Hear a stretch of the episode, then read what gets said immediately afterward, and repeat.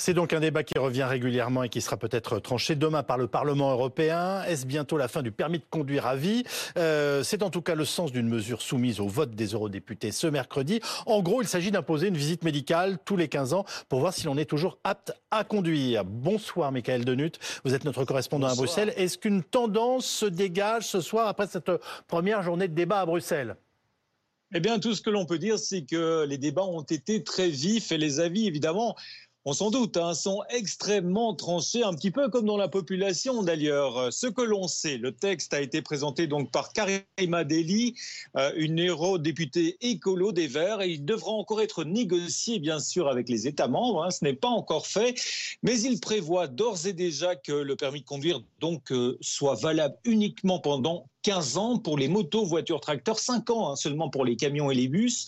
Alors tout cela doit donc encore être discuté. Pour obtenir renouveler le précieux document, il faudrait donc passer une visite médicale, des tests d'ouïe, de vue, euh, et pas seulement pour les plus âgés d'ailleurs. Hein. Voilà ce qui a été discuté notamment aujourd'hui également, mais pour tout le monde, et ce dès l'obtention du permis.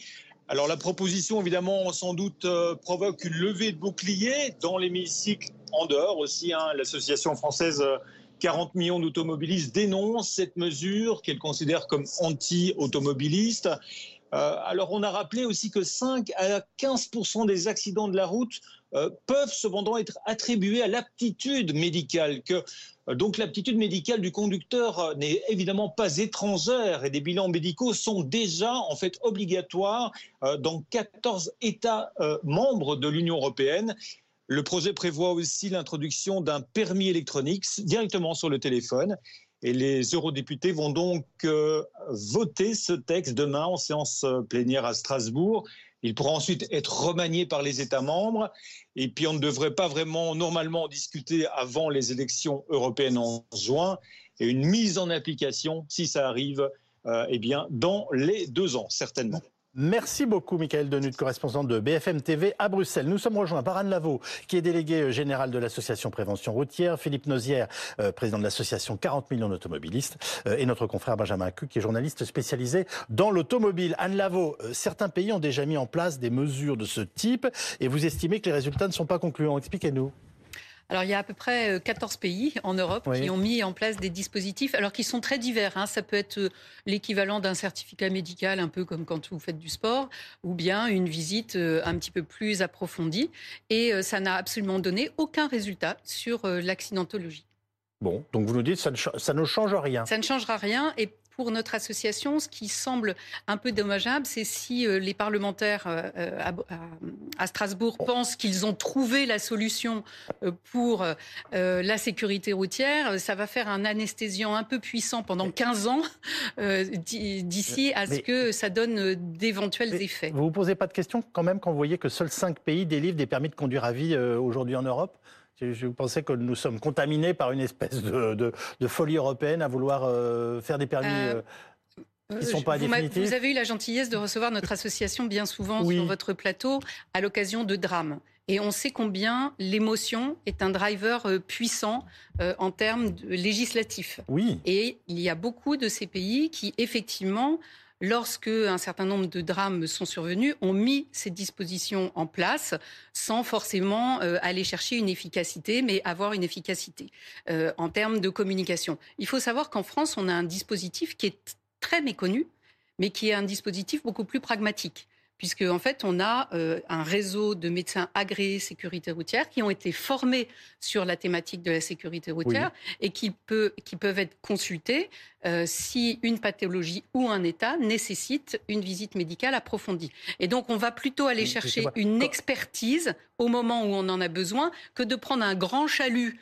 euh, à automobilistes et ah. leur dire à telle date il faut absolument passer une visite médicale. Vous n'êtes pas pour le chalut. Alors Philippe Nozière, comment vous percevez ce qui est en train de se, enfin, de se tramer En fait, euh, ça va très probablement être voté demain à, à Strasbourg.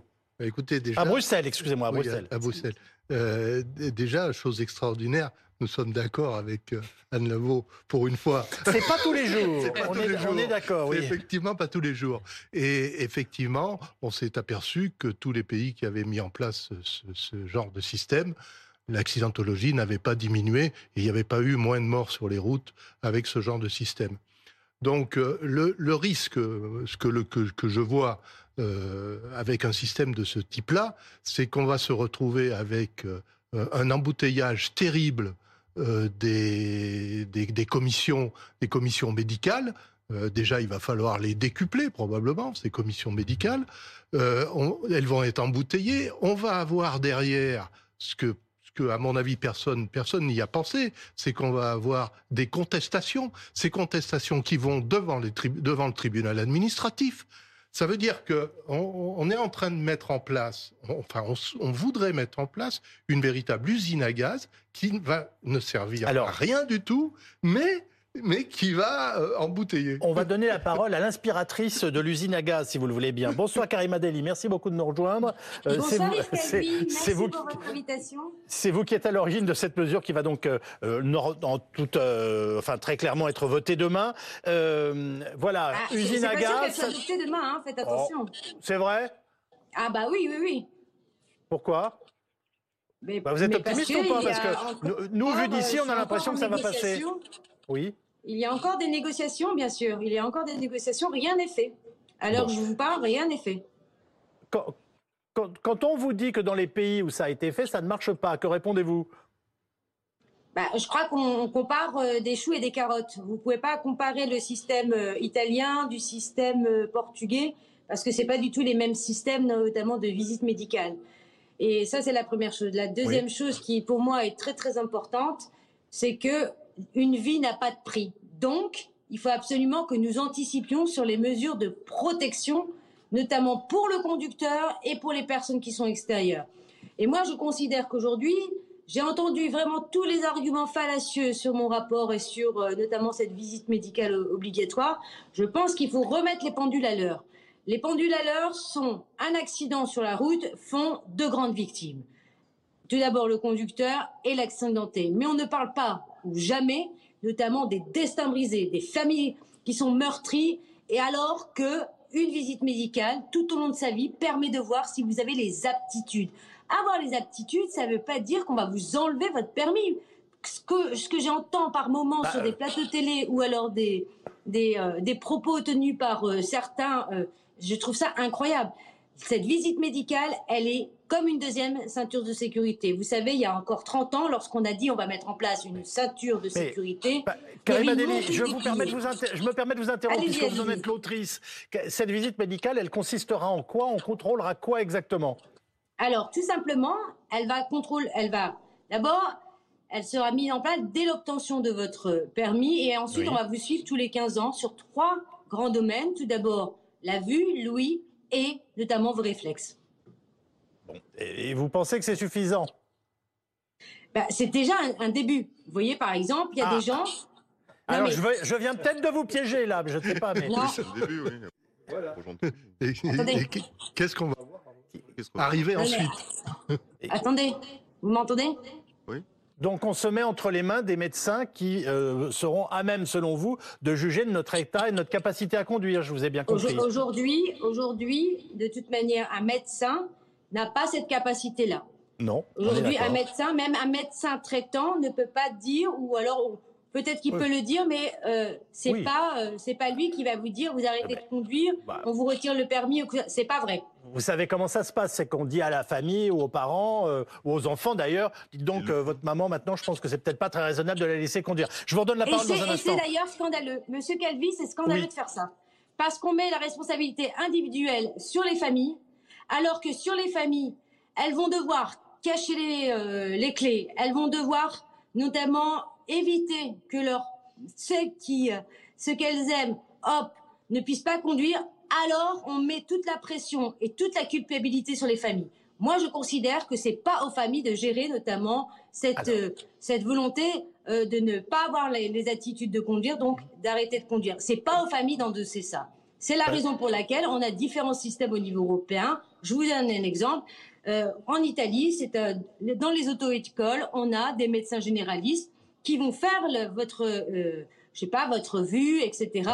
Et qui vont dire, bah, n'oubliez pas, vous êtes dans l'obligation, quand vous conduisez, de porter votre paire de lunettes, par exemple. On, revient, on revient en plateau à Paris, si vous le voulez bien. Benjamin Cuc, est-ce que c'est discriminant pour les personnes euh, d'un certain âge? C'est totalement scandaleux. Ce qui est ah rigolo, ce qui est rigolo, c'est que les, les Verts qui sont pour la promotion, par exemple, de la dépénalisation du cannabis, le cannabis est responsable de entre 20 et 25, 25 des morts par an sur la route et 50% pour l'alcool.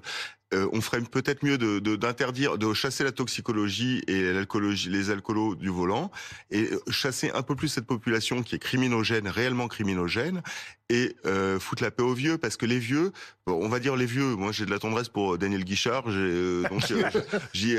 ou les seniors comme on veut, mais c'est pas eux qui causent le plus d'accidents de la route pour une bonne raison, c'est que les assurances sont moins chères pour les anciens qui ont du bonus et les et plus jeunes pour, plus chères pour les jeunes qui conduisent un peu n'importe quoi. Le gouvernement abaisse à 17 ans l'obtention du permis de conduire. Mmh. On peut trouver ça bien ou pas bien. Moi, je suis pas favorable. Et on va repousser aux gens qui sont responsables. Mais dans le désert, dans le désert euh, de province, dans les bleds de province, où on fait 10 km pour aller à l'intermarché, si on vous retire votre voiture, euh, si on vous retire votre voiture, la, vieille dame qui roule en Citroën C3 à 40 km heure sur sa petite route, elle va comment à l'intermarché? Elle est condamnée à rester chez elle à regarder la télé? On va la mettre en EHPAD Moi, si elle regarde la télé, je suis pour. Mais oui, mais, euh, mais je veux dire, c'est, mais on va la condamner à mourir à, petit feu. Et, ça, c'est terrible. On ferait mieux de, focaliser sur les vraies sources d'accidents, qui sont l'alcool, la, la toxicomanie, les excès de vitesse en ville. Le gouvernement qui a abaissé le, petit point en moins, là, ce scandale, au lieu, il sur des excès de vitesse de moins de 3 km heure, il l'a pas différencié en ville et en autoroute. Ça, c'est un vrai scandale autoroutier. Alors, l'alcool, la drogue, les excès de vitesse, vous passeriez à côté de ça, Karim Adéli, que répondez-vous? Bah, que c'est totalement faux. Vous n'avez pas lu le rapport. Nous, on est sur la tolérance zéro, notamment de l'alcool et des drogues. Je rappelle quand même que c'est dans le rapport. Ça va être adopté, j'espère, demain. Et ensuite, c'est pas la même responsabilité. Lier les sanctions entre la drogue et l'alcool, hop, vous buvez, vous êtes responsable. Là, il y a des attitudes de conduite où vous n'êtes pas responsable. Quand vous avez un traitement ou quand vous êtes malade, vous n'êtes pas responsable. Quand une personne euh, et dans des conditions notamment euh, d'aptitude euh, qui provoquent un accident, elle n'est pas responsable au fait. C'est la raison pour laquelle il faut vraiment différencier les choses, monsieur. Ah, et la deuxième chose, vous êtes en train de dire quelque chose qui est très important. Le journaliste a dit, mais qu'est-ce qu'on fait notamment euh, de cette petite dame qui vit en zone rurale, machin Mais est-ce que vous posez aussi la question, parce que moi je regarde vraiment le cadre, mais du conducteur. Je vais vous donner un exemple très concret. Euh, Pauline Desroulèdes, qui est notre numéro un sur euh, le para-olympique en tennis, notamment en fauteuil. Son conducteur, vous savez, il avait, euh, il était très âgé et ben, lui, il était un très bon conducteur et il était malade. Il a confondu l'accélération, notamment du frein. Mais là aussi, la vie de ce conducteur, tout au long de sa vie, après l'accident. Mais elle est brisée, au fait. Ce conducteur-là, il est, elle est, sa vie est brisée. Et il a été âgé. Moi, je n'ai pas envie aussi que les conducteurs d'un certain âge aient une vie brisée. Si je peux éviter ça, eh ben, on l'évitera. Et là, le truc qui est assez incroyable, c'est que Pauline Desroulades a eu le courage, notamment, de parler avec euh, son conducteur. Et il lui a dit, il y aurait eu une loi qui m'aurait suivi, eh ben moi j'aurais respecté la loi. Alors c'est ce qu'on dit dans ces cas-là après pour essayer de se disculper. Mais on, comprend très bien on comprend très bien l'exemple que vous venez de nous donner. Alors ça vous a fait réagir et même et même sourire. Vous pensez que ces arguments sont pas sérieux? Mais Les arguments sont pas sérieux. Euh, moi je suis tout à fait de, votre avis. Je veux dire aujourd'hui il faut, faut absolument faire en sorte d'éradiquer l'alcool au volant, les stupéfiants au volant qui sont la, la c'est les accidents mortels. Est-ce que ça empêche de s'inquiéter on peut. Est-ce qu'on, est-ce, est que pour autant vous avez parfaitement raison de désigner ce que vous, ce, qui a été désigné par notre confrère tout à l'heure euh, très clairement, mais est-ce que ça ne peut, est-ce qu'on n'a pas raison de se poser la question de la conduite passée un certain âge avec certains contrôles? Et donc de faire les deux éventuellement. ça, ça, ça part toujours d'une bonne intention. Et puis, et puis, on en arrive, euh, comme je disais tout à l'heure, à une usine à gaz. Moi, je, je, pense que, que les, personnes, les personnes âgées, aujourd'hui, peuvent aussi être assez responsables pour ne pas conduire quand elles savent qu'elles ne sont plus en mesure de conduire. Aujourd'hui, les familles ont la possibilité de, de, saisir la commission du permis. Je veux dire, si, si demain, on peut peut-être donner la possibilité au médecin traitant, lorsqu'il s'aperçoit qu'une personne n'est plus vraiment en état de conduire, de saisir la commission. ça pourrait être une solution qui éviterait de, faire passer des visites médicales à, des, dizaines, à des millions de personnes. Euh, je ne sais même pas comment on va pouvoir les faire passer toutes ces visites. Anne Lavaux, que répondez-vous à Karim Adeli Alors déjà, euh, il y a une relation entre le patient et son médecin. Théoriquement, que ce soit le médecin ou le pharmacien d'ailleurs, quand il y a un traitement, euh, si je vais chez le médecin, même si j'ai un rhume, une sinusite ou que sais-je, et qui me donne un sirop contre la toux, il devrait me demander si je conduis il, me il devrait me demander dans quelles circonstances je conduis. cette question de la conduite devrait de toute façon euh, systématique dans euh, les relations avec, euh, avec le patient. Dans, une enquête, on a 70% de Français qui trouvent normal de, de, rendre obligatoire une visite médicale pour les seniors qui conduisent en Europe. C'est une enquête pour Karim Adeli. et, et, la question, Madame Deli... ça ne veut pas dire qu'elle est fausse. Oui, il y a un institut de sondage qui a fait le boulot. bon, on peut, les sondages, on peut les tronquer. la question et les réponses, surtout les, c'est qui là, vous mettez en cause l'IFOP. Non, je mets en cause Karim Adeli. Bah oui, enfin, eux qui vous répondront en tout cas. Mais la raison que Madame Dely invoque euh, le cas de Madame Pauline Desrouledes est abjecte. C'est vraiment sur l'émotion. On repose sur l'émotion d'une seule personne pour dire voilà, faut légiférer. On parle, on parle de, de légiférer à l'émotion. Et vous dites ça à tous les proches qui nous écoutent ce soir et qui ont perdu quelqu'un euh, dans un accident de ce type. Sauf, sauf, que dans un accident de ce type, la réalité, c'est qu'il n'y en a pas beaucoup des accidents.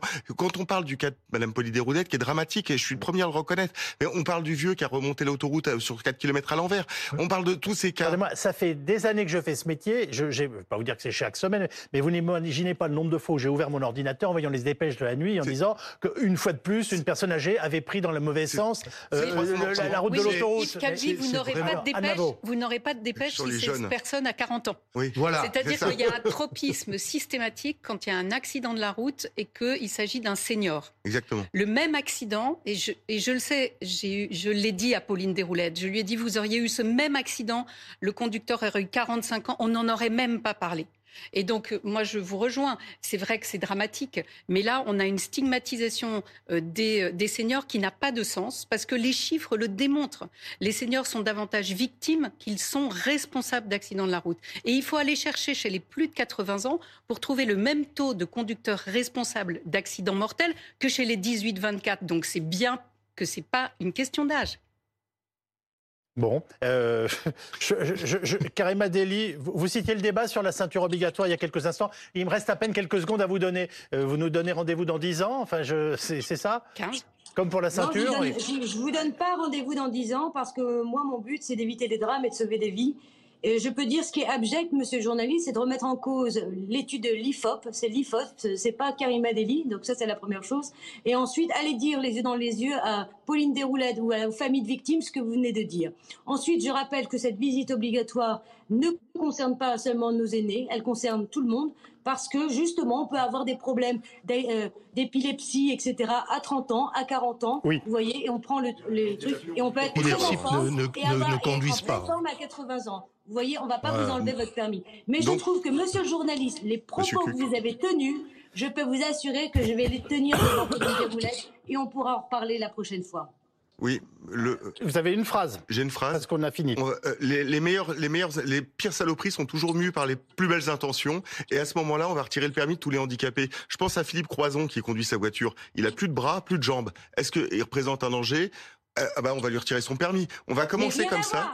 S'il a dit rien à voir, s'il a montré les aptitudes de pouvoir conduire, ensuite il, il, passe aussi une visite médicale. Monsieur, vous êtes journaliste dans l'automobile, faites votre travail. Bah, alors, on va arrêter les procès d'attention. Merci les uns et les autres d'être intervenus dans cette émission. Il fallait qu'on en débatte. En tout cas, ce soir sur BFM TV. Merci infiniment d'y avoir participé.